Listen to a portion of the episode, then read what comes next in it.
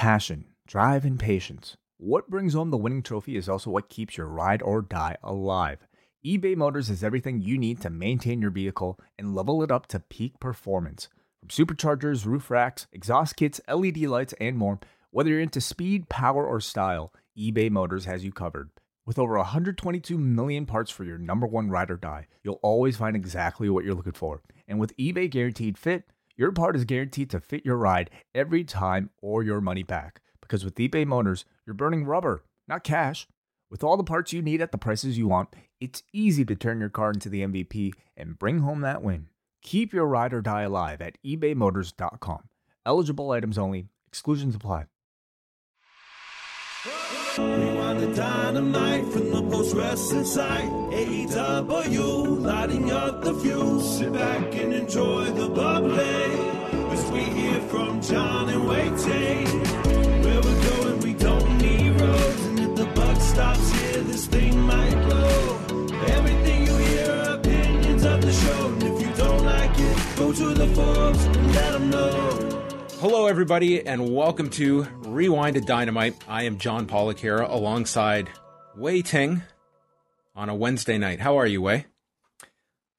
Good. Yourself? I'm I'm doing okay. I was up I super early this morning, and I know you were either up super late or up super early, or maybe both. This is true. Um, yeah, I, I was up a bit early. It was it was just uh, my I mean, as many people know, my sleep schedule is all over the place, and so it, it was just like one of those where you know, sleep for two hours, wake up, and then couldn't get back to sleep type of days. So apologies if my energy's not there. Well, together, Wai, we will get through this one. Uh, true or false? You came by my house at 7:45 this morning. Uh, very yeah, about that time, a little after that actually, but uh, Okay. yeah, I dropped some stuff off.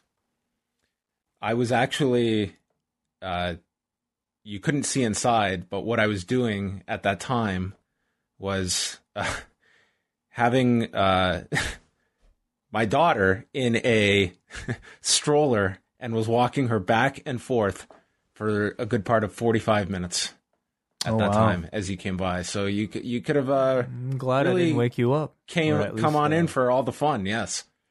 Yeah. Well, I might actually make another stop because uh, our good friend Sean Levine dropped off some Girl Scout cookies for us. So Oh, did he send the? uh Oh, what kind? Samoas and uh, Thin Mints. Oh man, He's Uh, the best. dude, the Samoas were life changing. Oh, they're they're incredible. I think I might have some for Braden and Davey as well.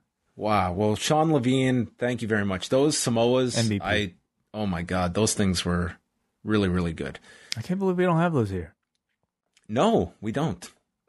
I'd never even heard about them until they did that Edge and Christian skit. I had no idea about these Samoas until they did the skit about them, and it's like, oh, I- like we've we get Girl Scout cookies here, but for my whole life, it's just been the basics, like the vanilla and the chocolate. Like they would come in a combo pack, and that's the extent of our Girl Guide The, cookies. the the Canadian Girl Scout cookies are not very.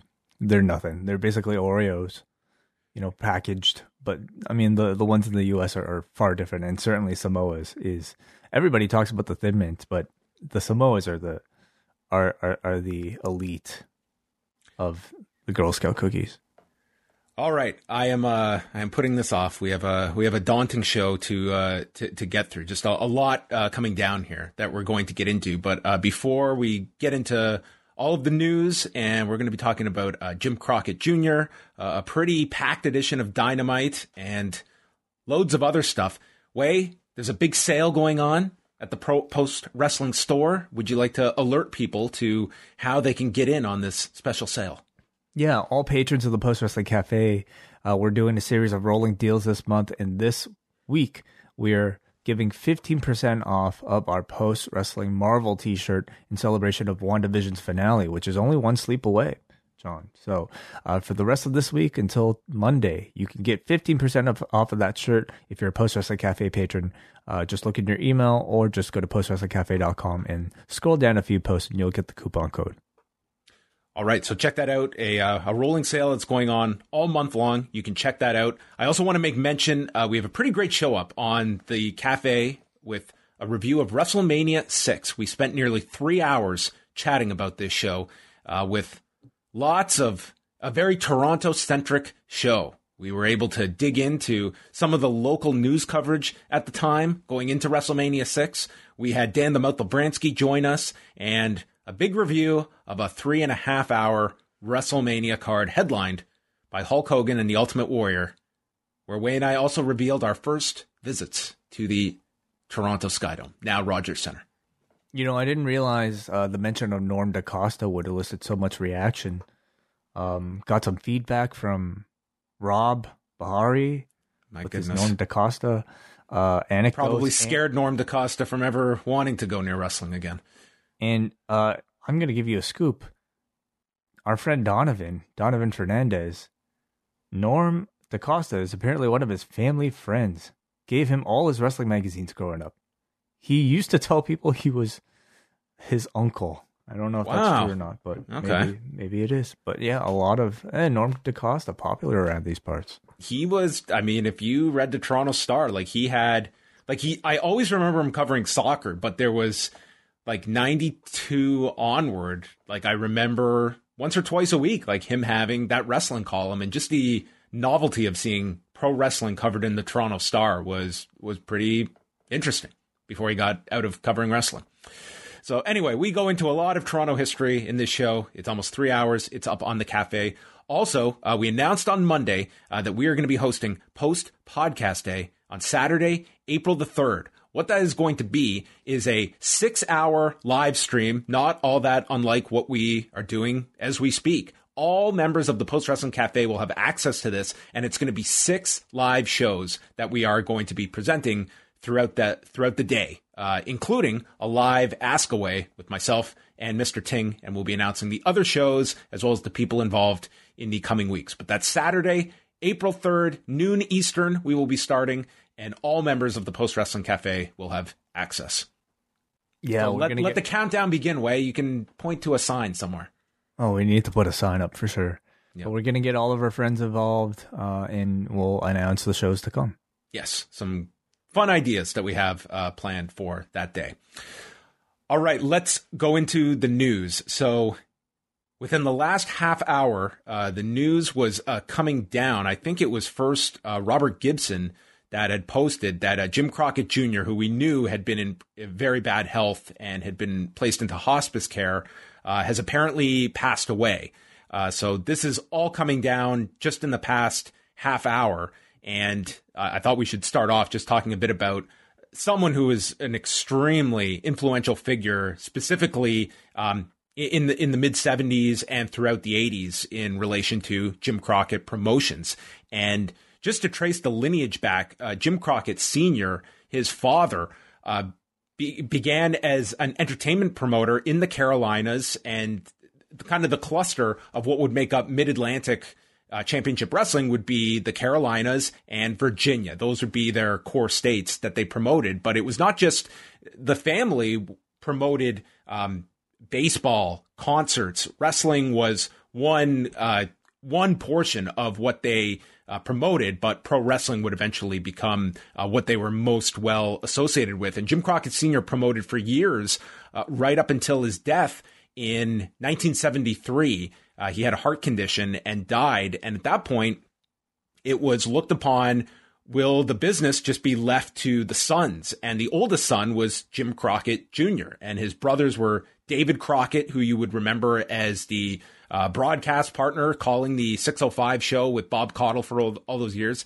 and Jackie Crockett, who worked as a camera operator in the company. And then they had a sister, Frances, and they ended up leaving the company to Frances's husband, John Ringley. So he was the one who came up with the Mid Atlantic name and was the one running the company. He also brought in George Scott as a booker, uh, but then uh, ended up the marriage dissolved, and thus John Ringley was on the outs with the family, and that's how Jim Crockett Jr. Uh, came into power running the company. And that's where you saw a big shift with George Scott coming into book was kind of alternating from a tag based territory to a singles territory, built heavily around Johnny Valentine, who was a, a, big star in in that part of the country, but also bringing in young talent. Like this is where Ric Flair was emerging. Ricky Steamboat came in around 1977. You had Greg Valentine, Wahoo McDaniel. And that was kind of the building of this territory where it started to pick up a lot of impact in the late 70s into the 80s.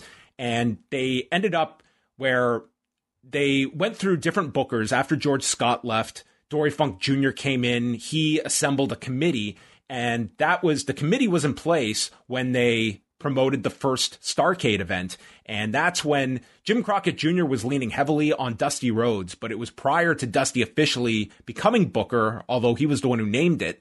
And uh, we actually did a very lengthy show on the very first Starrcade in the Rewind-A-Way archives that has a lot of the history of this time period. But th- that's when Dusty, shortly after the first Starrcade, comes in.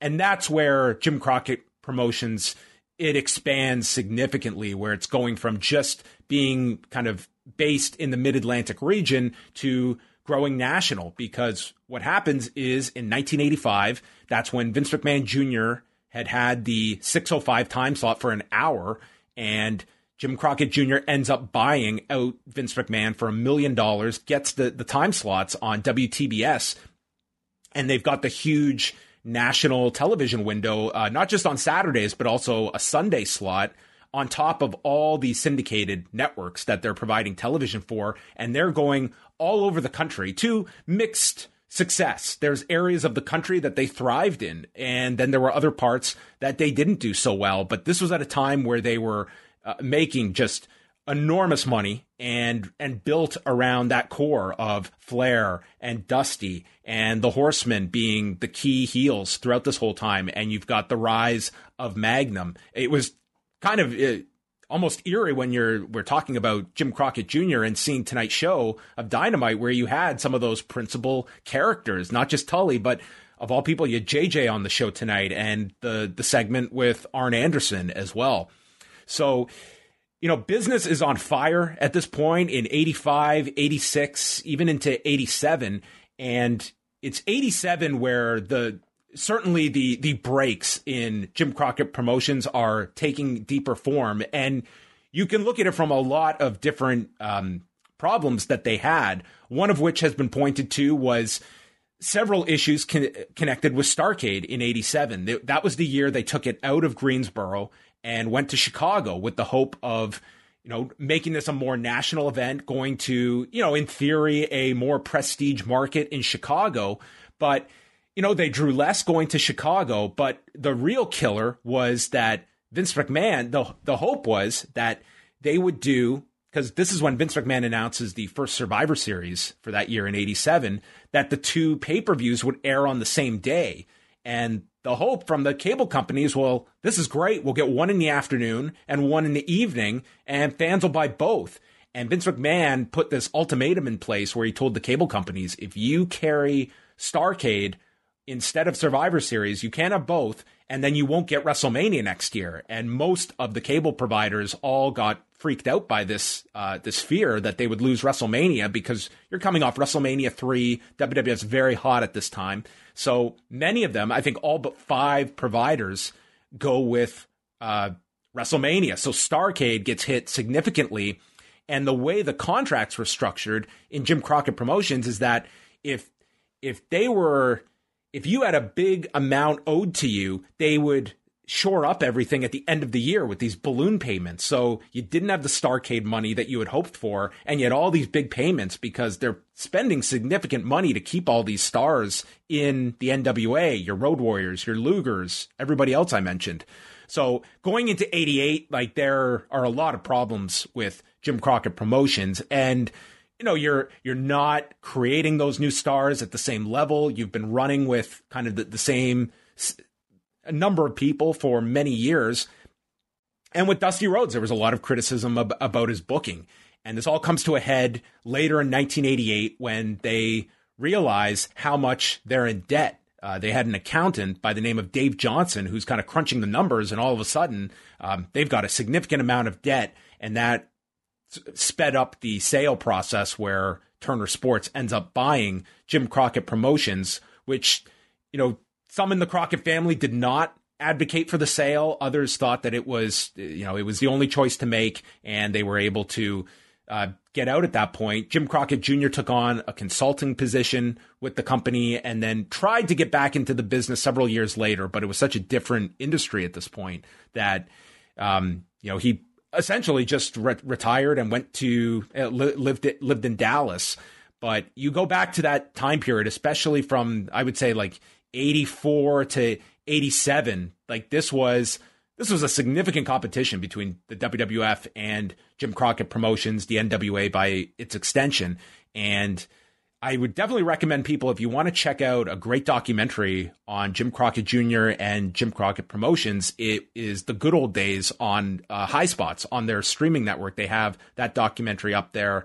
Um, I know that Jim Crockett Jr. He hasn't done a lot of interviews, but he did do some over the last few years. He did a Starrcast I know that Conrad Thompson did an interview with him uh, not all that long ago. And he also did a sit down for this uh, Highspots uh, documentary that was out there. But an incredibly important figure, a former NWA president. And uh, when you talk about the 80s and the WWF's expansion period, you cannot talk about that without the competition from Jim Crockett Promotions, where they battled the WWF very intensely in several markets. Um, including in the WWF's back door of Baltimore, Philadelphia. It was certain areas they could not have that same success. And I think a lot of people look at that in those core states, they they were red hot and it was not the population base that you had in the Northeast from that the WWF had to draw from, which was very impressive that they were able to do the level of business uh, that they did consistently. So very significant figure, an unfortunate uh, passing, but one that uh, based on the updates we had heard over the past week, this was sadly something that looked to be inevitable. What sort of tributes do you expect from any of the wrestling promotions in the next week? I would be shocked if there isn't something on the pay per view. I think just the fact that it came down so late, I think um, I think AEW 100% will, at the bare minimum, have a graphic, but maybe even something more um, for, for Jim Crockett Jr. Uh, I don't know if you can expect anything on the WWF side to note his passing, unless it's something on on the website. Um, it's it's very unlike them to kind of pay attention to someone that was never associated with, with WWF, at least directly. And but I mean, there's going to be a lot written about him. Just uh, looking back at at his importance, and it's going to be really the history of Jim Crockett Promotions. That it's a fascinating history to go through and read, but uh, the people out there that I'm sure will have a lot of stories about him, working closely with him. Like a JJ Dillon, for instance, just seeing him on the screen tonight, like he was. He was kind of Dusty's booking assistant, so he worked uh, in the office uh, with, with Dusty it was a very small office uh, in terms of the the people. Like when you look at the competition between WWF um, and Jim Crockett Promotions, like it was like Jim Crockett Promotions was a, like a mom and pop operation, even as they expanded to such a huge degree. Uh, like it was still like a very small number they had working out of that office uh, compared to the WWF that was just this growing juggernaut with this huge office in in Connecticut. Mm-hmm. I'm I'm wondering what sort of things you might see on NWA's return. Um, it's until the 21st, but you know right. they do hold the Crockett Cup. Uh, so I, I would expect at least some sort of you know big deal made of it on their shows. Yeah, I, I think you're going to see a lot over the next couple of days, um, just in terms of uh, lo- looking back at, at his impact and those he, he worked with. I mean, it was like a, a who's who in the '80s of you know big stars that came through uh, Jim Crockett Promotions. So, yes, probably a lot more to come on him. Uh, let's move on to a few other notes. Um, so the NXT story, I think we should talk about here. Uh, it was first reported by the uh, the Mat Men podcast, uh, citing a source at NBC that it would appear that NXT could be moving to Tuesday nights. And since this time, uh, Dave Meltzer has stated that if it's not a done deal, it's very close. So um, it's not been officially announced, but I mean, this can't be a completely out of left field news item because when we saw the USA Network absorbing some of the NHL programming with the you know dissolving the NBC Sports Network. This was a conflict that presented itself on the schedule. So I can't say it's uh, this this crazy story by any stretch, but the idea of NXT moving to Tuesday nights Wai, I mean, we saw the examples last summer when NXT had to move to Tuesday nights for several weeks when AEW ran unopposed, that this is going to mean uh, an increase for both sides, but it definitely opens up a potential higher ceiling for AEW without head to head wrestling competition. Certainly. I mean, I wonder if this was as much a you know a, a decision from USA or if it was uh, WWE's. And um, I think everybody benefits. The audience benefits. Um, we've had our fun, you know, playing sides and comparing numbers on Thursdays. Uh, and I'm I'm kind of ready to move on from all that and be able to enjoy both shows um, appropriately. So um, I, it's it's it's a bit you know easier, I think, for everybody. Do you know what this schedule is going to look like? on a weekly basis? Every day, sometimes uh, multiple times a day. Sometimes multiple. So, I mean, what you know, what's the fallout going to be for a company like Impact? Do you expect them to move? The thing with Impact moving is that they have they put so much into that Tuesday, even adding that that pre-show. Um, I would consider moving to Thursdays, but the thing is, like the way if you listen to Cody Rhodes' uh, Q and A today, I mean, he certainly was. He was asked the question, and you know, it his answer came off like he's expecting this move, but he also said like twice he's not going to be surprised if something else pops up on Wednesday nights. He's not looking like this is going to be like they're going to be free and clear of competition for the long, at least wrestling wise. So, and that's going to be WWE's MO, I think, of constant content creation and filling up even more time if possible, especially if they can be uh, paid for it. So I think if you're impact short term, yeah, you could look at, at Thursdays, for instance, but I mean, I think we're going into a landscape where there's going to be like major league wrestling pretty much every night of the week that I don't know if moving one night it's going to prove to be any different like a year from now where who knows what more could enter the marketplace. So I'm curious to see what Impact's move is if they immediately pick up and move to another night. You would think they have more of that flexibility given it's AXS TV, but that remains to be seen. What do you think they should do? So, because this will hurt I Impact. Know. I don't know if there's a great move either way. You know, like how often are you going to move aside for somebody else? But um, I I think for their sake, just to maybe able to grab some of the headlines from the next day. Thursday certainly makes the most sense right now, but uh, at the same time, you know, AEW's got another hour coming.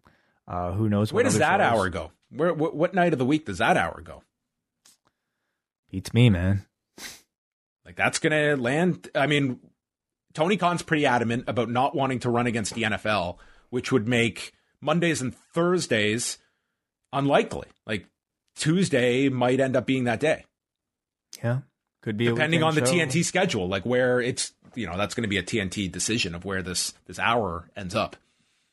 Yeah, could be a weekend show, um, they're running out of you know days um, to to be the sole focus, and uh, that makes it even tougher for your lower you know uh, tiers beneath AEW and WWE um, company like MLW, a company like New Japan, trying to maybe find a place on, That's on the right. TV schedule. Very difficult. Uh, going to Raw on Monday night, this was a very interesting number that they did, built around the the teasing of the Miz versus Bobby Lashley throughout the show, and then paying it off in the last segment of the show. So they did a million eight hundred eighty four thousand viewers and a 0.58 in the demo.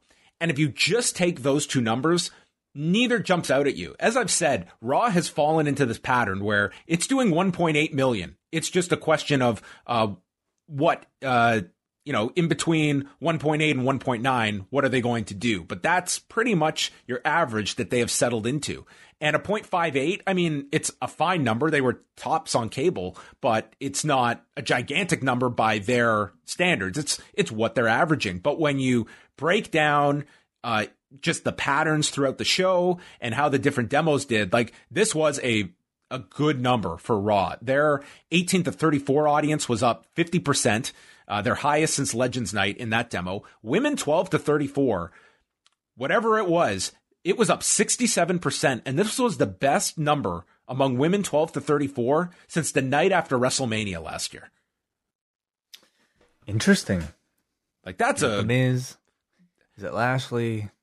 I think that it's certainly you have to look at that, that there was definitely this, whatever you want to say about the, whether you like this story or not involving Miz and Lashley and the tactics taken throughout the show, I think the positive you take from this is the, the notion of having a story that weaves itself throughout three hours and you pay it off at the end and you hope it's a, ca- a, captivating story. This one, listen, people stuck around in a way higher percentage this this week than most weeks. They were down, they lost 5% in the third hour. Their demo stayed like consistent pretty much almost the whole show. I think it, it, it would be a good philosophy to try to make entertaining TV every single week. Yes, um, but this specifically about not just setting up a match that you you have the guys come out in segment 1 and then you do it in the third hour at the end. This was, you know, twists and turns throughout the show. You had the key players in multiple segments. It was like a show long story. And some people didn't like it, but the actual uh, thought process, I think, is a positive for this show that you have, you know, stories that play themselves out throughout the show rather than just match, angle, match, backstage interview, match, match, backstage, and then we do our main event, whether it be at the end of hour two or the end of hour three. This is more of uh, you know making your your key players uh, prominent throughout the show rather than just in one or two segments. We'll see what lessons they can learn from it. Um, you can't do this every week. Like this, this was your ultimate like paying off a big title change in at the end of the show you're not going to be able to have something like this each week, but I am interested to see like that countdown clock. I think we're going to see that plenty. So that was uh those are the key things uh for, from Raw to look at, but I mean in the third hour, you know, several demos were up in hour 3. Men 18 to 49, adults 18 to 34, uh men 12 to 34. So it was really it was like two demos that dropped you know, 15 and a half, 16% in the third hour. Everything else stayed relatively uh, well in the third hour. So you do have to look at this, um, the structuring of Raw as a success for this week. They also did 218,000 viewers in Canada. New Japan Pro Wrestling not expected to use Marty Scurll. Uh, last week, there was the Fightful report that he was backstage at the New Japan Strong tapings, and then Emily Pratt adding that it, he did in fact shoot an angle with Rocky Romero. Uh, today, it was noted by the uh, the Super J Cast and Observer that New Japan is not going to be using him, uh, whether it be on Strong or anywhere else. It looks like this past week and the the backlash that came once this news was made public was enough that they were they're they're not willing to go through and air this angle that was shot. Yeah, it's interesting to see the, I guess, the timeline of these moves, and um, I think it sends a message to anybody who's thinking about hiring Marty Scurll um, that you'll be met with this sort of public reaction, and I'm sure it gives plenty of people uh, pause about, you know, maybe being seen on a show, even with Marty. I, I think this gives great pause to a lot of promotions. Like in the last week, we've seen what happened with the fallout with Paul Robinson in progress um, this event that Joey Ryan was involved with that just was canceled within a day uh, once it was made public, and then this with Marty Scurll. Like I think this will give pause to promotions, knowing that um, there is going to be vitriol from the public of you know usage of certain talent, at least now. So um, yeah, that's that's the latest with Marty Scurll. Uh, do not expect to see him uh, in this angle on New Japan Strong. Did you are you keeping up with Young Rock? No. So I saw Tuesday night's episode and the story is that Leah Maivia, the mother of Dwayne, uh, the grandmother of Dwayne Johnson, the mother of Ata, is running the, the territory in Hawaii. This is after Peter Maivia has passed away and she's running the territory.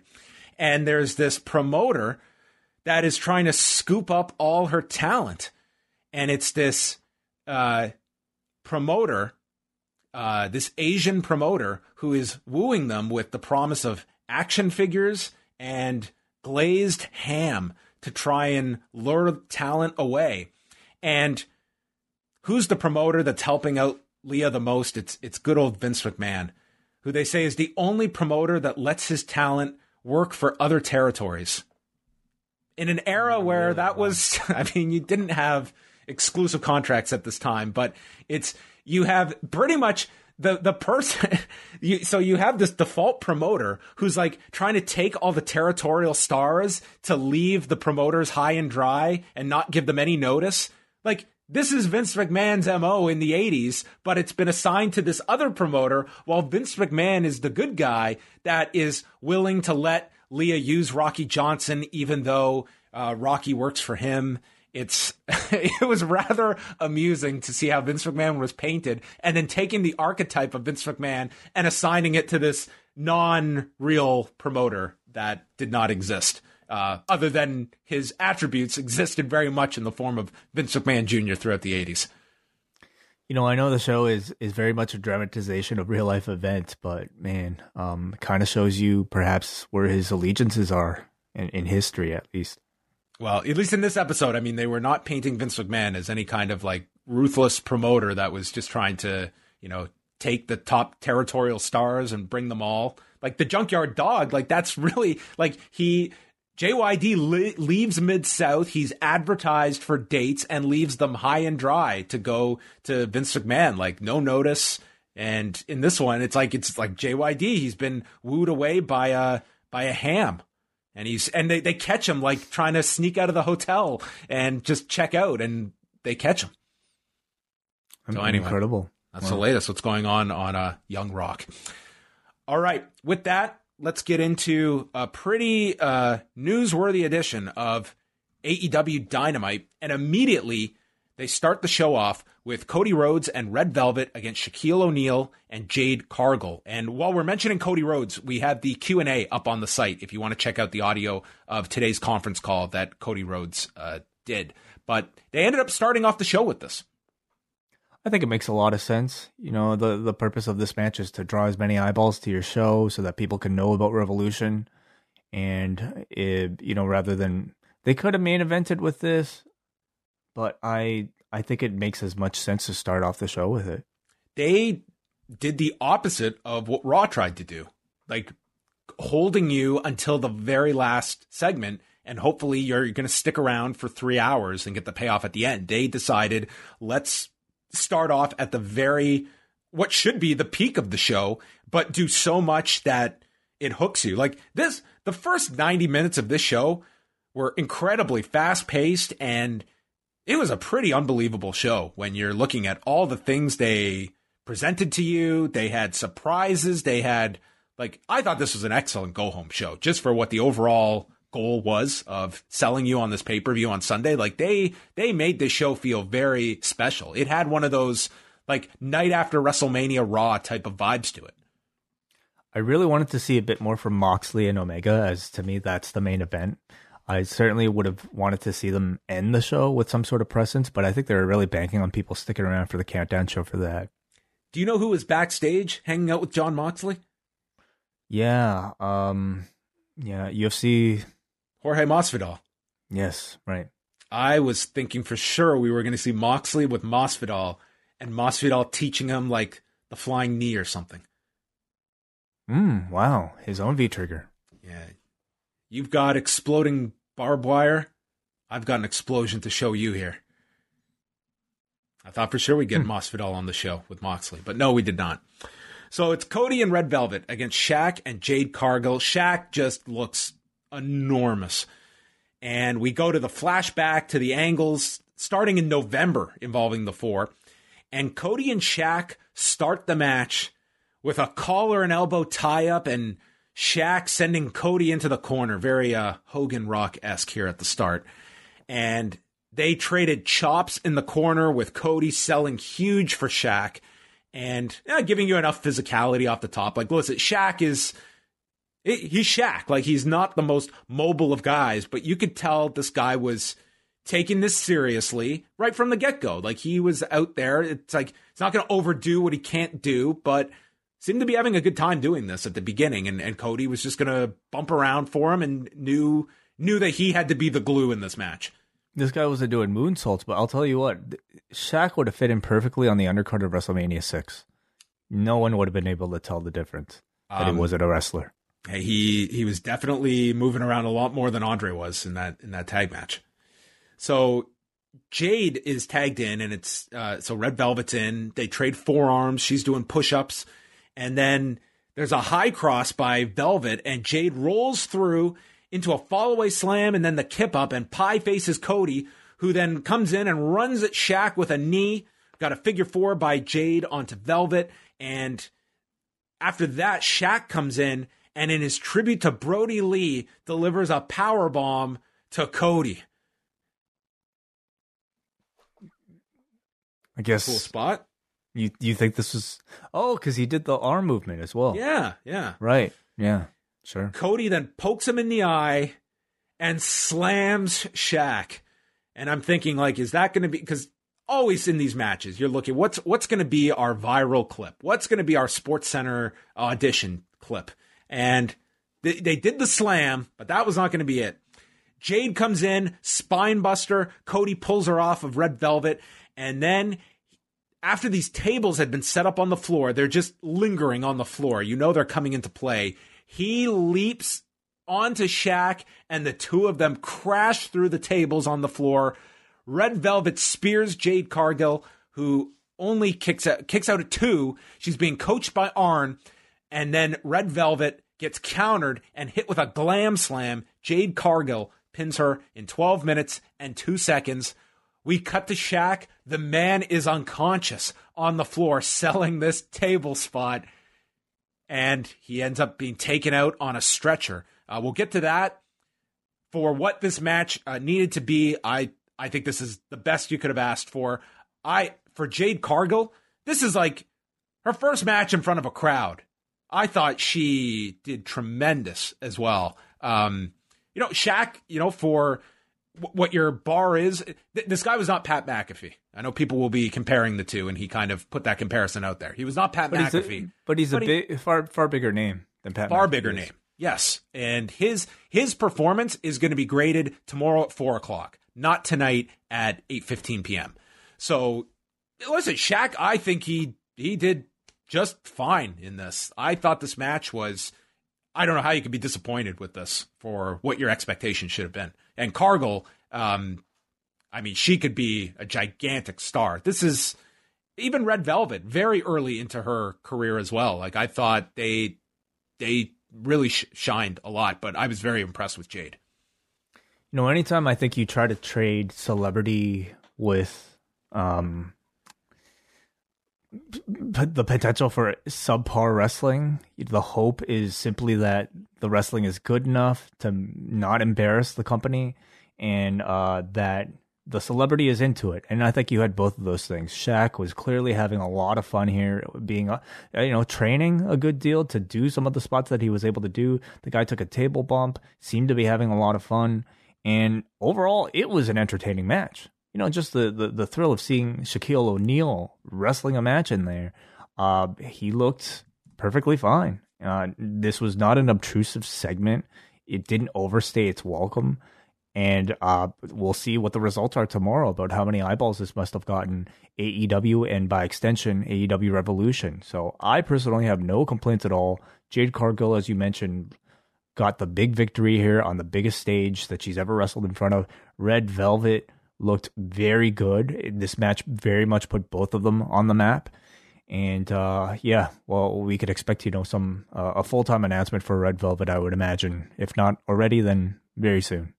Yeah, that was that was noted by Cody that he he was fairly certain she was still on a retainer deal on their tier 0 contract but was pushing for her to get a a full-time deal. And he also hedged that where he wasn't 100% sure if she hadn't already been bumped up to that. But given the spot uh, that she was placed in I think that that would have been a formality.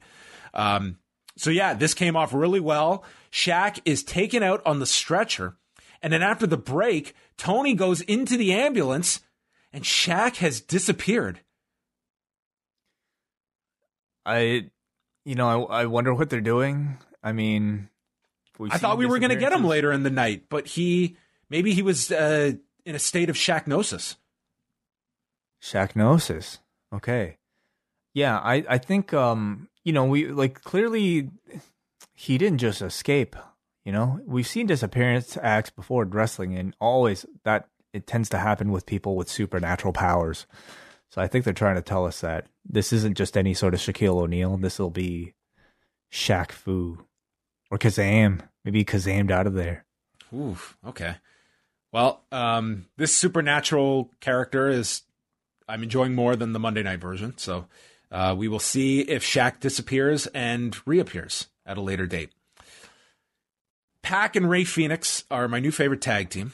They came out and dismantled John Skyler and D3, just doing all their spots on these guys. Phoenix super kicks D3 off the apron. They double team Skyler. Fenix does the rope walk, kicking D3.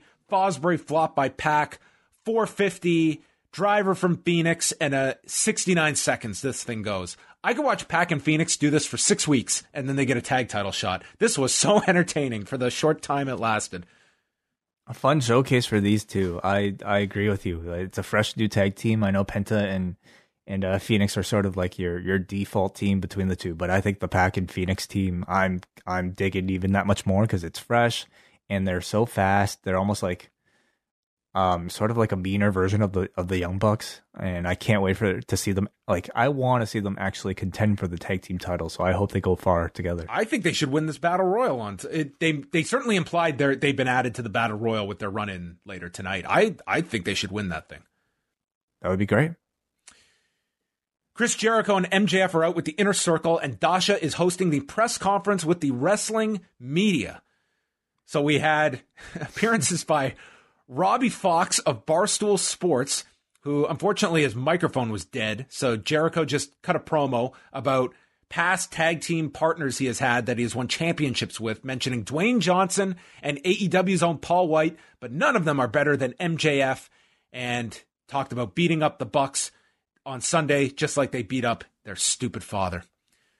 Our next question comes from Conrad Thompson, who asks about Sammy Guevara and Conrad is insulted. MJF calls him turkey tits, and they're told to never state Sammy's name again. Then up came Wai Ting to the podium.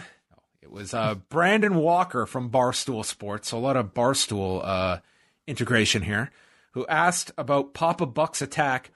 MJF cut a promo on malnourished Matthew and not so slick. I wish my hair was way more thick, Nick that they're, the beatdown on them on Sunday will be worse than the one they delivered to Papa Buck. And Santana says, asks if it was smart of the Bucks to bring their bitch ass dad to TV last week. And our final question from media member Eric Bischoff, who asks for an update on Papa Buck and asks Chris how dumb his decision to motivate the Young Bucks ranks on his all time list of worst ideas. I thought for sure Jericho's comeback was going to be listing off Eric's dumb ideas. Mm. Yeah, I guess they just have Eric Bischoff like on speed dial for any. He's probably on a retainer contract at this point. Yeah, just call up Eric when when they need a, a talking a segment. Press, a press conference guy, surprise appearance. Uh, yeah, this was fun. So it was it was pretty much just a way for Jericho and MJF to cut promos on the Young Bucks, and then the Young Bucks come out at the end. And listen, for all my complaints about Matt when he has to cut the angry promos, this is exactly what we said last week they needed to do, and this was a tremendous promo from Matt. He talked about all the lessons that their father taught him and Nick, and it was all of the things that Jericho and MJF's fathers failed to do. Our dad taught us to dream big. When he couldn't afford to send us to college, he improvised, building a ring in our back backyard with his bare hands. He said, You don't just stand there and let others do the work, you do it yourself. And that DIY spirit created the Young Bucks. It created being the elite. It even helped create this company. Without our dad, there probably wouldn't be an AEW. And without AEW, MJF would be living with his parents at home, waiting for a call from the Rosie O'Donnell show, while Chris you'd probably be jerking the curtain at the performance center tonight. He taught us to stand up for ourselves, and sometimes you've got to kick some ass. And they super kick Jericho and MJF. Brandon Cutler's out. Big brawl. Gallows and Anderson are out. They set up a table, And we've got Ortiz on the table by the entrance while Santana is on a table ringside. So Nick does a swanton off the entrance and Matt leaps off the stage with an elbow. Fantastic segment. Very good segment. Uh, good promo from Matt, I thought. Really good promo from Matt. Yeah, really kind of, you know, like just hammer, hammered home what what his dad meant to him and uh, by extension what the attack meant to him. So uh, I think a good final bit of you know promo exchange to really kind of milk that attack from last week. What are the odds that Ted Irvin is there on Sunday and Papa Buck's gonna get some revenge? Ooh, um, I don't know. I feel like I got Ted on that one. Okay, uh, well, Ted Irvin, I I think would be he would be the favorite. So they air a video for the exploding barbed wire death match. We've got highlights of FMW and then appearing on TSN2 is Atsushi Onita to explain the concept of this match, what the barbed wire will do. It will cut you mercilessly. Kenny Omega, Moxley, I think the rules you've added to this match are spectacular and very fitting for you two. I remember years ago when Shinsuke Nakamura was making the leap up to the main roster, and Wai and I were banging our heads against the wall, stating, Why don't they lean on what worked so well on the New Japan on AXS show? Subtitles. If anyone is anti subtitle, thinking it can't get someone over, my God, Atsushi Onita, I wanted to see this dude show up on Sunday and challenge the winner. Oh, I think that countdown has just begun. I mean, how long before we see Onita in an AEW ring? I don't discount or... it, but the fact that they went out and got Onita to cut a promo for this, I thought this video was awesome. I thought this show was just, by this point, this is an excellent, excellent show. Every segment, I thought they were hitting it out of the park. I wonder what, what that what they were trying to call, accomplish. I wonder what that phone call was like. You know, who got into contact with whom oh. to get to Atsushi Onita? Well, this was the promo you needed. I thought like the the footage they got, like they you see this video, you want to see what this thing is going to look like on on Sunday. Definitely. Yes. So and then we go from Atsushi Onita to FTR walking out with Tully Blanchard and JJ Dillon. Bizarre.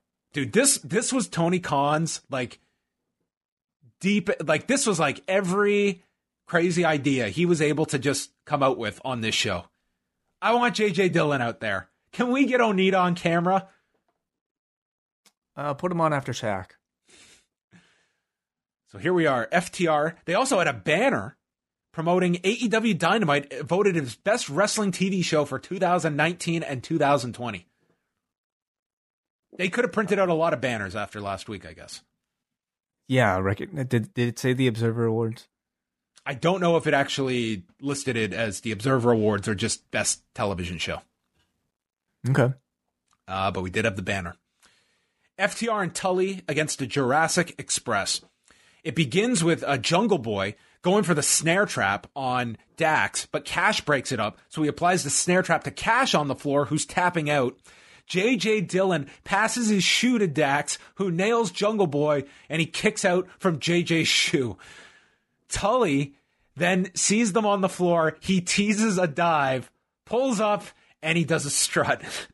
awesome. Just awesome. We go through the picture in picture. Luchasaurus press slams Marko Stunt onto Tully. FTR then attack Luchasaurus.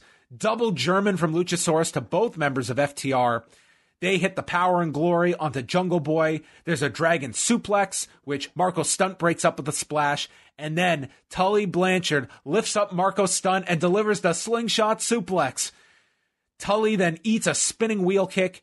Jungle Boy dives, but this mystery man gets in the way, strikes Luchasaurus with a camera, and then the three members hit the spike pile driver onto Luchasaurus. Tully Blanchard pins Luchasaurus in 11 minutes and 18 seconds. The masked man reveals himself as Shawn Spears. Yeah, as um, I guess the five of them kind of you know pose down for a bit of a four horsemen type of thing. I thought this was fun. You know, this was sort of, I mean, kind of your second novelty match in in the same hour, but I, you know, much of this show feels like it's it's a bit of a love letter to like wrestling fans uh, of of any genre or any era, even. Um, Dude, this was thought- like our Crockett tribute. Um, you know, Mhm. an hour before the news came out. Yeah, I thought there are some really good spots here with Tully. He looked pretty good considering just, you know, like the he just had to look good for certain spots and he did. That slingshot like he did the, looked- the slingshot suplex was the most great. ambitious thing. Like he didn't need to do a whole lot. Like the slingshot suplex was more than I was expecting from him. And Marko Stunt is absolutely the perfect opponent to pair with any of these legends uh, to make them look dominant. Um, so thank goodness for Marco being in a match like this. So with all of them in the ring, out comes Arn Anderson just to look from the from the stage. He puts up the four sign and JJ returns it. And yeah, we definitely got the indication of this this this allegiance uh, in the ring. I wonder if we will see JJ again. Did you think Arn's coming out here was suppo- supposed to be some sign that he's going to be in on this, or was it just more of a? I think it's a tease. like- yeah. Oh, you do think it's a tease? I, I think it's it's something of I think they will dangle this for a while of why did Arn come out and whether it's to oppose these guys or to have some involvement. Um, yeah, I I, th- I think they're going to link Arn somehow in a story with this group. So, I mean, if you're looking at the four of them, I mean, it's Shawn Spears, it's FTR, and it's Tully Blanchard. So, is Tully going to wrestle again? I would not put Tully in the ring again anytime soon. Like he should do like the one match per year kind of thing. I wouldn't either. I, I, I would hope that they have somebody else in store to, you know, fill that fourth role, and uh, he could be the JJ of the group. I think that that's kind of the lingering thing is someone else eventually joining this group. And I think with Arn, the tease will be, you know, for a while will be, is this going to be Cody's group? Hmm. Schiavone is on the stage. He plugs AEW Dark and uh, Elevation. And as he's plugging it, JJ's on his way to the back and just pipes in, it's not going to be any better than what you just saw. And Tony goes, you know, you're not getting paid anything more. This felt like a total just off the cuff, like improv by JJ. Nice. I like that was it, and he was off. Yeah, loose, cool. Schiavone brings out Paul White in his new shirt, No More BS.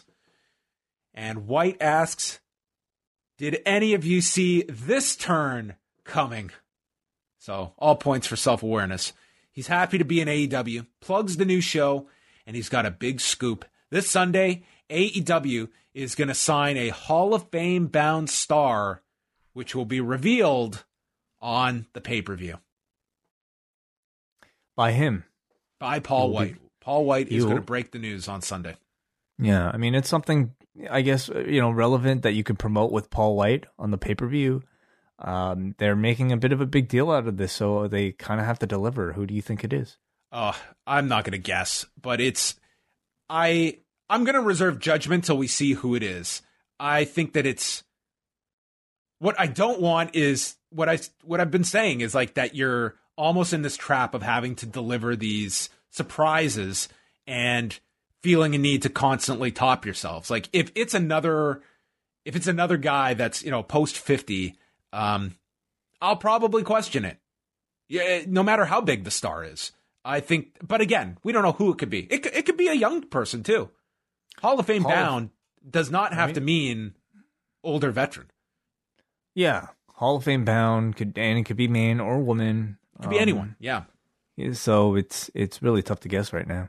So we'll see on Sunday, but it's a hook. It's something, you know, TNA did this a lot where it was always promising, you know, someone showing up on Sunday and, and they got into a trap of doing that a lot. So I just don't want to see that happen here where, you know, I said it when Sting came in that, you know, there'll come a time when you want to just pop a number and then, you know, you get into this and suddenly it's, are you, is it, is it subtraction by addition? So, after this, they noted uh, for the buy-in on Sunday, a new match. It'll be Rebel and Britt Baker against Thunder Rosa and Riho. So, very loaded card on Sunday. Nyla Rose versus Ryo Mizunami. Hikaru Shida was seated ringside.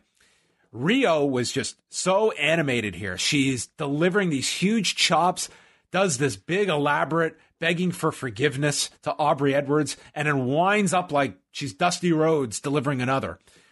Rose misses with a swanton, and Ryo shoulder tackles her off the apron, hits a leg drop onto the edge of the apron, and they tease the count out again, just like Aja Kong. And Excalibur was on top of things to tie these two together, how she beat Aja Kong. But Nyla Rose gets in at nine, is hit with another leg drop, but Nyla comes back, knee strike off of the top, gets a near fall.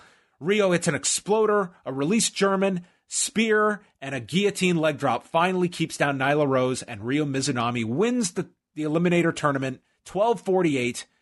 And then Shida is presenting the trophy to Ryo. They shake hands, and the announcers are getting ready to throw to break when all of a sudden Ryo nails her with a forearm, and as they're holding hands from the shake, they're still striking one another. And just like some physicality to go in with some edge to this match instead of them being uh, respectful friends, we're going in with a bit of a grudge. Yeah, I like the bit of physicality at the end. I mean, you kind of need a, a, little bit of something because uh, Ryo Mizunami is, is a real unknown, unknown to this audience. I, I did expect the person on the Japanese side of the, of the bracket to eventually win, but I did not expect it to be her. You know, uh, at least you know thinking that it would probably be somebody like instead like Yuka Sakazaki or Maki Ito, who seems to have gained a bigger reputation for this audience. Uh, instead, you're going in with a relative unknown, but it gets a new name into this division, and they put her over strong here with the win over Nyla Rose, which very few people get and uh, it does pre- present a fresh match for Shida. I thought the match tonight, I I thought it was just kind of okay. You know, for a first impression stateside, I kind of felt Mizunami's gimmick a little overdone at parts, especially without a crowd there to really kind of react and recognize it. Um, but it did feel like an authentic presentation. Yeah, it did. Um, it's it's a big match for Sunday for, for the two to have. I think you've put a lot of effort into this tournament, so the hope is that they have a really, really big match on on Sunday. Um, I, yeah, I, I liked the match. Uh, I didn't think it was stellar, but I liked it. Schiavone welcomes Sting, who comes out. He found out several weeks ago he was not ready when he was powerbombed by Brian Cage, but he thanks him because that powerbomb shook off the excess ring rust. Now he's ready for a street fight. Ricky Starks interrupts. He's man enough to admit that Sting still has it, but then Sting, but then slaps Sting, stating, "You are no icon." So Sting attacks him. Stinger splash, Scorpion deathlock, and that prompts Powerhouse Hobbs and Hook to run in. Cage joins in, goes for another power bomb when Darby jumps Brian Cage. Splash to the back, and then a drop kick by Darby clears the ring with Sting and Darby Allin standing tall. I think last week was the big segment. This was just to kind of further what they had done last week. But I think there's interest in this match. I think that the physicality with Sting, people have a higher expectation level for this match. But I think at the same time, hoping that they are still careful with Sting's physicality. The guy is 61. Yeah, I think there's a curiosity to, to see like how much of a match Sting can wrestle. Um, I do feel like coming off of I suppose like um the Tully match, it, it doesn't necessarily make this company feel like it's it feels uh, uh, maybe a little one too many of these types of like you know novelty. Hey, like it's an old guy. How how well will he wrestle type type of matches? But Sting is of course the big one um, that you've been building up for weeks now. I thought this closing segment was was fine, pretty typical closing segment. Um, we know that Sting can bump a bit. Now we await the match. Max Caster versus 10 from the Dark Order. Uh, Preston Vance, he came out with Dark Order, including negative one. And we had Scorpio Sky on commentary. Caster rapped about Lady Gaga's dog walker, uh, 10 being only a five without the mask, and compares his looks to Ronnie Garvin after he got hit with the fireball, which was the closest we got to a Jim Cornette reference on the show who delivered mm. the fireball. Caster attacks his arm, uh, used a brainbuster, and then went for the claim to fame elbow off the top. Um, and then Jack Evans showed up ringside, blasted 10 with a boombox, and this gave Max Caster the win in 852. Uh, that was also with the picture in picture break that they had in the middle. And then it was revealed uh, that Evans was paid off by Matt Hardy $4,200 as Matt Hardy is decimating the members of the Dark Order. Uh, I would say for these two, this was kind of a big spotlight in this qualifier. I wouldn't say this match really hit that for me. It just, I don't know, it really didn't, uh, wasn't that strong to me. It's just just the match didn't make too big of an impression on me. Um, Caster, uh, you know, has been gaining a lot of buzz for doing the rap gimmick, and I think that'll be his biggest contribution to the pay per view, coming out and delivering some lines. And this also continues the uh, Matt Hardy Dark Order story. And you then, know, like Scorpio Sky was all over the commentary here, and yep. um, he he felt it felt like he was really trying hard to get people's attention, and I feel bad for the guy because they haven't done a, anything to get us excited about his chances of winning this thing. Um, no, when was the last time he was on Dynamite? Yeah, hasn't had a strong win, hasn't really been able to cut a promo. He's just like, you know, a guy that they just slot in. And, you know, he could win. It could just, it could be the start. I, I think maybe he even should win. Could be the start of a push for him. But I just feel like he's, he's been relatively cold recently. And him being on commentary here just felt like, guys, look at me. Put the camera on me. I'm still here too, you know? Well, that was so part I, of this character that he was trying to add to it too, being like the, like the arrogance of it. And it was, I don't know. To me, it wasn't like a smooth transition for him. I didn't. I, I didn't think this segment like really accomplished what it was setting out to do. Um, and they also continued to tease there will be a sixth person in the ladder match. So I guess they're keeping that a mystery. Yeah, I guess so. Maybe that's the signing. So they promoted a special edition of Dark on Saturday night. Miro cut a promo for the tag match. He has no other option but to hurt Charles. And for all the people that want to see him stop playing games, that's going to happen on Sunday.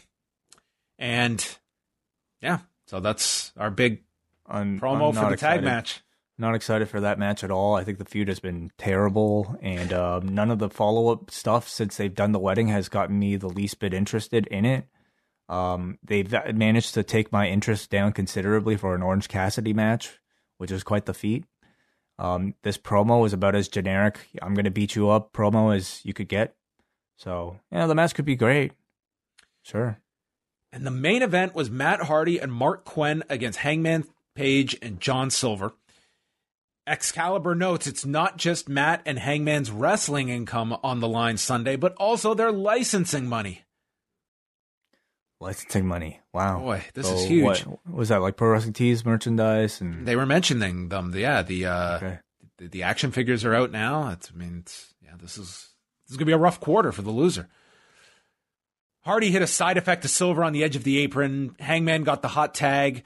Uh, they did a deal where like Hardy was sending Quen in as the sacrificial lamb, but then when things would turn, Hardy would tag himself in. The twist of fate got countered. Silver tagged himself in to spear Hardy, hit him with this flurry of kicks and a brainbuster. But then Quen comes back in it ends with a pop up powerbomb and suplex from Silver, buckshot lariat, and Page pins Quen in 11:02. Hardy, after the match, attacks with the microphone. He says he's going to take everything Page has. Neither him nor John Silver will make it to the pay per view, which, I mean, for all the money on the line, I think you'd want Page to make it to the pay per view. That'd be kind of silly to attack him and take him out of the match. I mean, then his money isn't at stake. So, not a well thought out plan. Dark Order ran out to fight off Hardy, and then all the members of the Casino Battle Royale ran out for the big show closing brawl, and Fenix and PAC joined the mix. So presumably they're in as well. And that's how we went off the air with the chaotic brawl as we go into Revolution. I thought it was a pretty good match. I think, you know, anytime you have Page in there and Silver, who continues to look fantastic, um, you can guarantee at least, you know, pretty decent performance. I like the two of them as a team. I'm not sure if this would have been the thing I would have went off the air with. I really think the show needed to close with something from the main event in Kenny Omega and Jon Moxley. To me, that's the main draw of this show. It's the, it's the, the the the match with the most interest, and I think they needed to do better than the video. Uh, and I know that like you know they told you to just stick around for the countdown show, but not everybody's going to stick around for that. And you know something like this to me felt more like a mid show segment. So it was a good show overall, but I I would have to really to kind of hammer home like the pay per view. I would have done something live in person with the main event. I was okay with the Moxley promo last week, but I agree. I think I think Omega needed to do like a serious promo on on this, and I think what they're relying on. I, I love the video. I thought the video was really strong. Um, I think it's more so like they're very much relying on the novelty of this concept as like the big final image is just the destructiveness of this match that they wanted the video to convey. I was more so when I saw this tag match was going into the ring last, I thought for sure you have to do something with Shaq at the end. Like that was kind of left dangling. So that's what I was expecting before the show went off the air, but did not happen. You might get that next week. Yeah, we'll see. I mean, his Maybe. appearances are are going to have to be sporadic, but um, he's going to be the new Undertaker, I think. You know, just vanishing and then reappearing. Overall, I thought this was a really great go home show. I would say the first 90 minutes were pretty excellent. I, I thought I thought maybe they um the last half hour slowed down a bit, but I thought overall, especially that first hour hour 20 minutes, I mean, this thing was just um I thought every segment was just clicking, hitting. They had such a great mix of stuff from different surprises to piquing your interest for the matches you want to see. I thought the Shaq thing delivered. You've got just all these little things. Like I, I thought this was a very, very solid go home show. Like I I would imagine if you were kind of debating about getting this pay per view on Sunday and you watch this show, I think it would have pushed you to get the show on Sunday. So I, I think it accomplished what the goal was. I thought it was a fun show. Well, let's see what the form. Do you want to go through the card? yeah, let's uh let's look at it real quickly what we have. So for Sunday, uh Kenny Omega, Jon Moxley, exploding barbed wire death match. I think Omega Yeah. wins this one. I think so too. I think he's really just begun his uh, championship reign, uh, but it's he's got the big you know belt collector storyline going on, so we can probably expect Kenny to retain. But it's uh, more so you know what's what I'm curious about is how much punishment both men take to what A kind lot. of standard standard they lo- live up to with the exploding barbed wire death match. Um, they I mean with Onita appearing and like them showing the clips, I think they have a whole lot to live up to. So um I hope both men stay safe, but you can probably really guarantee that it'll be quite the spectacle and you'll probably see a lot of blood. Given the two involved, I mean they're gonna go out to try and have a great match on top of a spectacle. And if you've watched some of these matches, like they're not great matches. Just like they're very like they're really not designed to be like you know um critically acclaimed matches. Like they're there for shock and violence. And with these two like this is not going to be a 10 minute deal. It's uh, like i think they're going to try and have this they're going to try and go and have like the most critically acclaimed exploding barbed wire death match ever. Um and i think it's very important that not just the loser but i think the winner should like not appear for several weeks after. Like they should really sell the effects of this. Like I think the loser needs like if it's Moxley losing that he disappears for a while. Like this needs to be a match that it lives in infamy in terms of the destruction that the two men went through. Uh yeah, I don't disagree. through. What what what does the pregnancy timeline work out for him? Like Um they're I can't remember. I I don't know what uh what they're looking at, but I, I think regardless, like I think if um, you know Moxley, you could definitely take him out of that role and come back at, at a later time, and yeah, maybe explore different things with Moxley afterwards when when he comes back. Give him a, a bit of a break, and Kenny Omega continues the belt collector deal, and Moxley resurfaces at at another t- point. Maybe it's Yeah. like uh, him coming back with like a you know more of a heel edge to him. Uh, the ladder match, we have Cody Rhodes, Scorpio Sky, Penta, Lance Archer, Max Caster, and Mystery Person. Well, we have to know who this mystery person is, but I can't really say that there's been. You know what? Archer has a ton of momentum behind him. Um, Penta, not that much. Really, the only person I see. I mean, I can. If they want to just kind of like, you know, shoot somebody up there right away, um, I guess it could be Kenta. Now that I look at the layout, I don't think it'll be Scorpio Sky. Um, I don't think it'll be Max Caster. I don't think it'll be Cody Rhodes. So you got Archer, who's a contender, who, Penta, who I think is also a contender, and this TBA, who would probably be the biggest contender if um if it's a big enough name. Yeah, I, I'm just looking at it. Like I'm kind of leaning towards this mystery person. Um, you know, this could be where they finally kind of give Penta something significant to go with. Like he's sort of not mm-hmm. been a front and center character outside of like the Bucks feud, but as a singles performer, like maybe that's someone you heat up here. I mean, we're talking about a match with Darby Allin here. It's not, you know, something that is I think that gives you latitude that you could go pretty much with anyone here.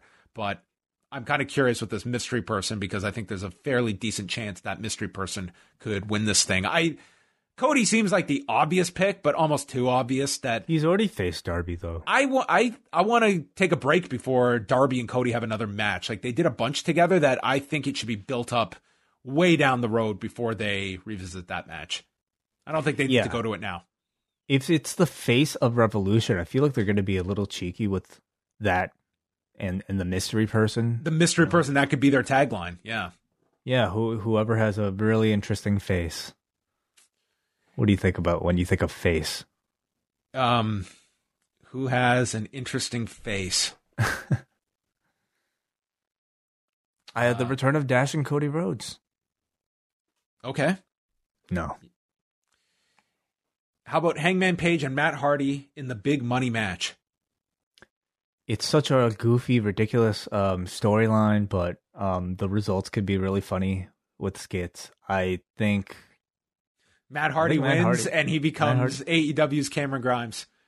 I think Matt Hardy wins. Yeah, sell the gimmick.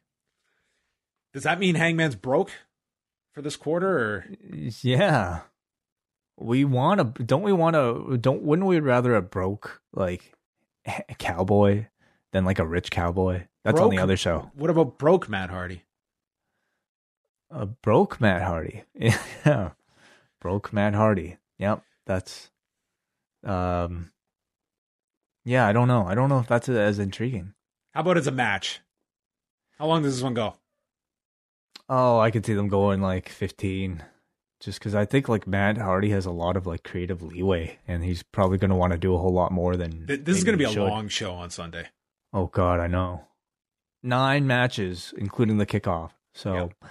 um, yeah, I I can't say like in ring. I'm really looking forward to this one. You know, it's Adam Page versus Matt Hardy, and Matt Hardy hasn't had the best track record of like pay per view matches in AEW, but uh, but Hangman you know, has. It's Page. Page has. Yeah. Yep. Yeah. Hikaru Shida and Ryo Mizunami. Um, I just think given like the stakes and how much this has been built up, I think this one has to get like 15, 17 minutes. I think it's going to be a lengthy one. I I think Shida should retain. I think Shida retains. Uh, I, I, you know, like Ryo Mizunami potentially coming in, beating Nyla Rose, and then beating Shida um, is a great way to push somebody who's strong. I just don't really see that in Ryo Mizunami. Like if it was somebody who was just like incredible, like Asuka level, coming in and just like, you know, being like somebody you're completely confident can lead the division. I think you do that type of push. I don't think Ryo Mizunami is that type of person, at least not from what I've seen. So I really feel like this will probably just be a way to build up to, uh, you know, an interesting match for Hikaru Shida, maybe a strong win for Shida and then ultimately Shida goes on to another program with some of the other women in, in the division. Sting and Darby Allin against Brian Cage and Ricky Starks in a street fight.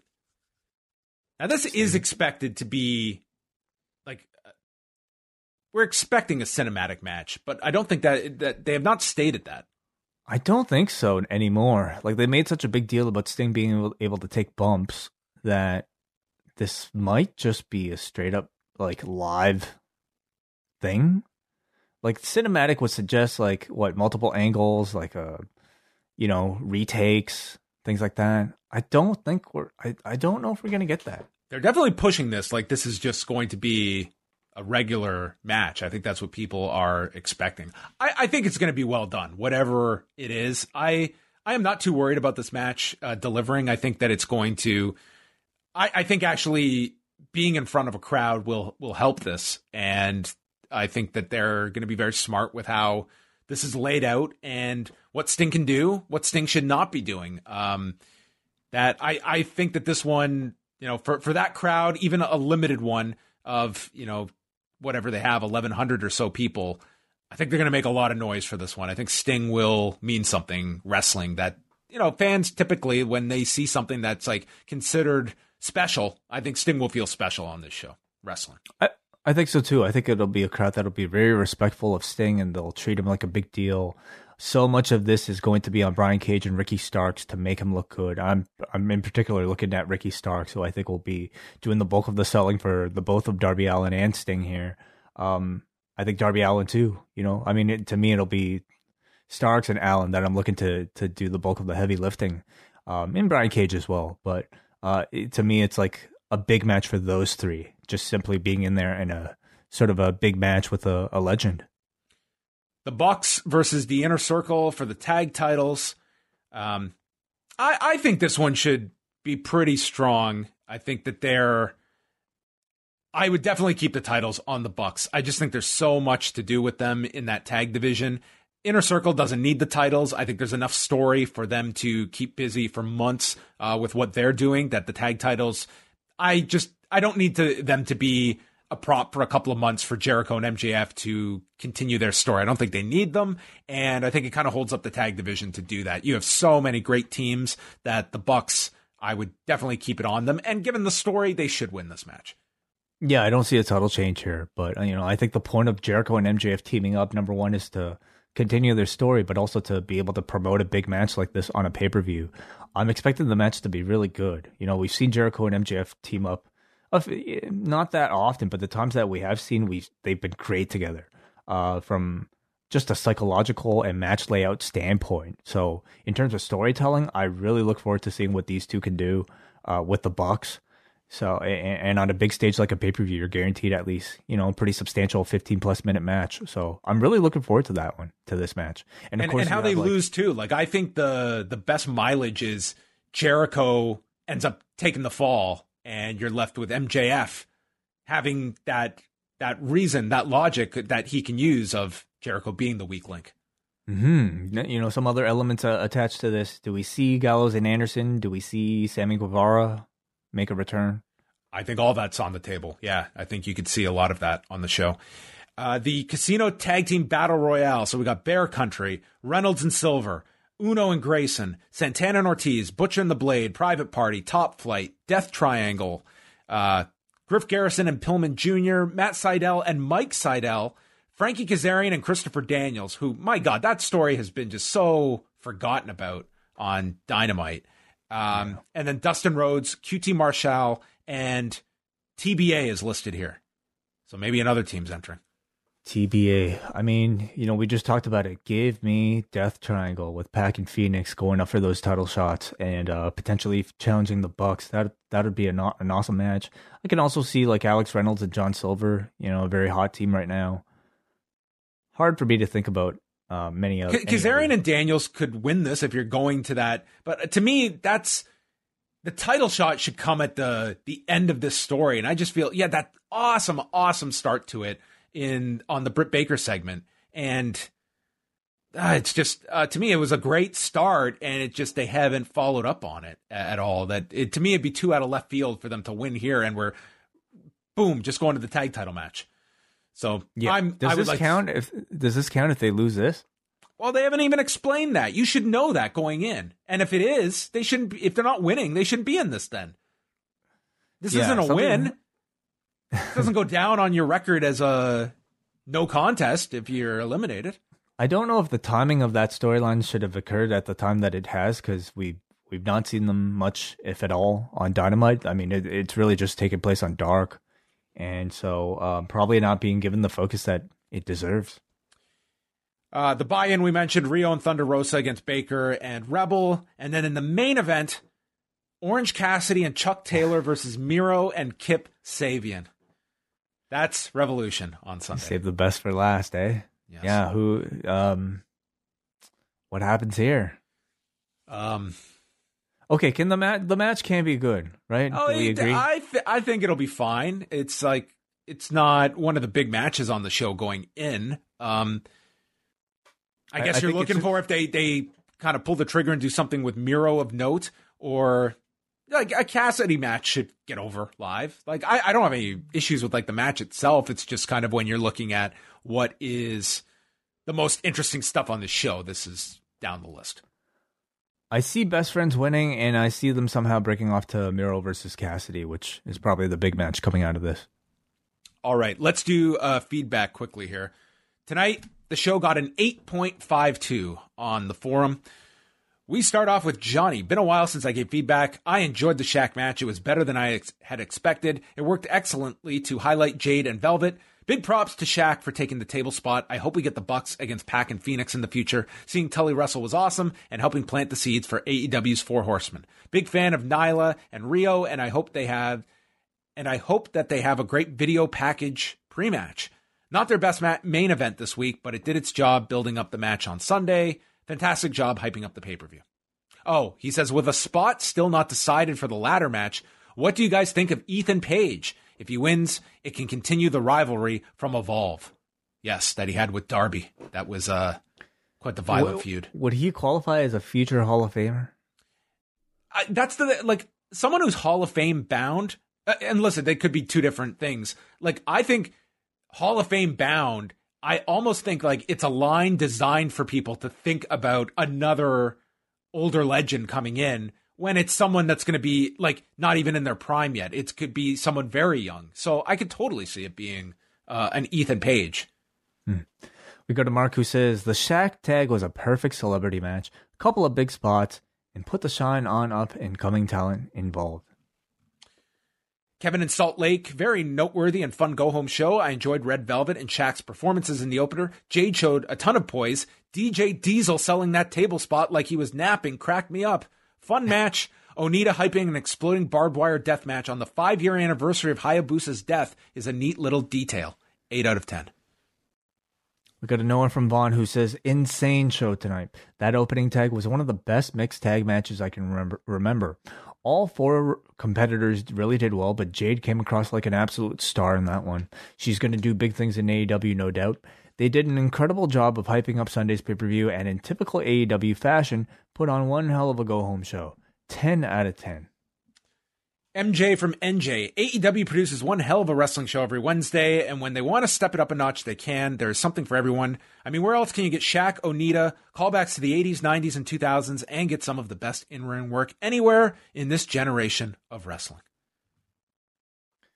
we go to our next Raymond, who says, "Put some respect on QT Marshall's name. His school that kept AEW afloat in April during the shutdown has shown its worth in another manner. Shaq has been training there. Jade Cargill, someone that the PC turned down, has been training there." All under the tutelage of QT Marshall and the rest of his coaches. And look at the spectacle they are able to deliver from unexpected places. When Cody isn't the star of the match, that's an impressive feat. Also, Red Velvet should be officially signed ASAP. 10 out of 10 Dynamite.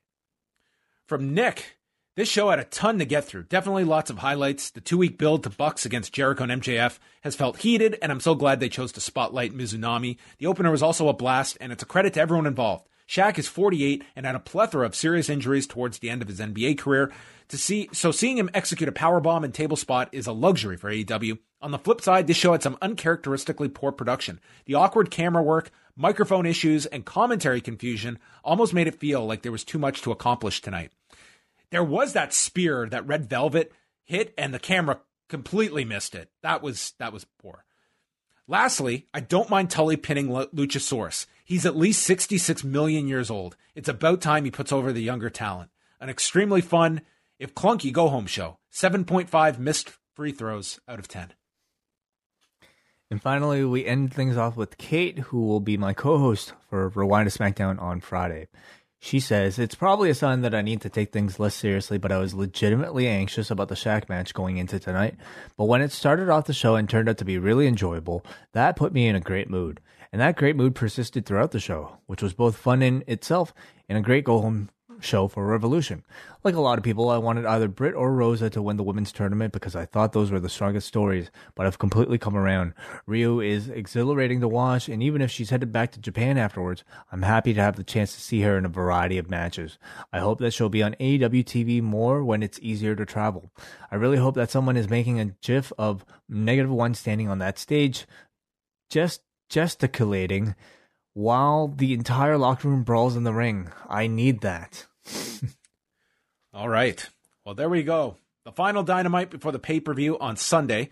As Wai mentioned, he's going to be back Friday night with Rewind to SmackDown, and he will be joined by the aforementioned Kate. Uh, I will be off Friday, but that is because I am back Saturday night with the UFC 259 post show with Phil Chertok, where there are currently uh, 15 fights scheduled on Saturday night. Sunday night, we've got the AEW Revolution post show. We will be live right after the pay per view for our double double ice cap and espresso members of the Post Wrestling Cafe.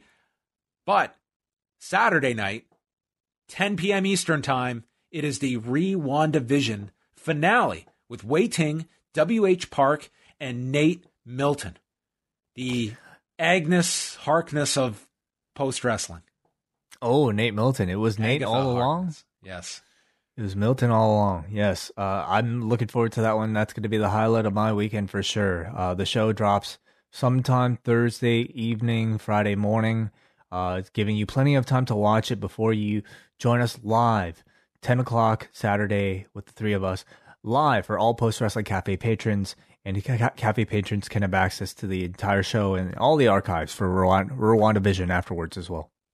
So there is no way I'm going to be able to see WandaVision until like probably late Friday night. So, can I ask, can I go on Twitter Friday and complain to everybody that reveals the surprise appearance that is being hyped up for this episode? Yeah, we'll see how respectful people are. Um, I I definitely wouldn't get on social media if you care enough. But to- wait a minute, the other way around is I am told I, I cannot talk about things after they've happened for a certain amount of time. So now that's the other way around. Does that mean Twitter is going to acquiesce to my schedule and no one is going to tweet about this thing on Friday because that's how I'm told it's supposed to work. They can tweet about it once I'm ready. Yeah. Um, Or I could stay off Twitter. What what seems more reasonable? Like if I wanted to not know this. you know, at this point, I think complaining is just as reasonable as any other action. It's just a part of uh, social media, is it not? So I honestly won't. Uh, I I know I'll see it on on Friday, but that's fine. I'm I'm more curious of how this person is introduced, and d- d- it's got to be something important, right? Like everyone seems to be Yeah. building this up to be pretty significant. So you're talking about the secret cameo that Paul Bettany has been talking about. yes, yes, Well, it could very well be Paul Bettany himself playing, you know, the other Vision, which see would be whoever it is. I I don't think it's going to have a whole lot of impact on me. It's like I feel like I'm going to have to watch it to really get the appreciation for it because if you tell me that, oh my god, it's it's Nordaw- Nordawan from the the deep cuts uh, episode, the the lost issue from sixty eight dash one. I'm not gonna have any clue who this person is, the significance of it. Yeah, Nordawan. I'm gonna have to ask WH for some comic recommendations for that one. Oh. But um, you're, you're telling me, John, if Cathan showed up, you wouldn't lose your shit. Dude, Oh, don't even get me started about Cathan. dude, if, it, Yeah. if, it- if it's I- fucking Cathan, shit, dude. Then this fucking Marvel franchise might as well just sit down and take a flush because that's where this comic is going. Oh, fantastic! All right. Yes. That's it, everyone. I've got a bio to write. Wai's got life to live. We are going to be back Friday night. It's Wai Ting and Kate with Rewind to SmackDown. Go to postwrestling.com. All the latest news is there. 15% off for all patrons. Store.postwrestling.com. The only shirt you need this week is the Marvel Showdown between myself and Mr. Ting, courtesy of our good pal, Robert Pearson. That's right. Yeah. So thanks everybody for listening. Thank you to everybody in the Zoom room listening to us right now. All you double double ice cap and espresso patrons. We'll see you this weekend.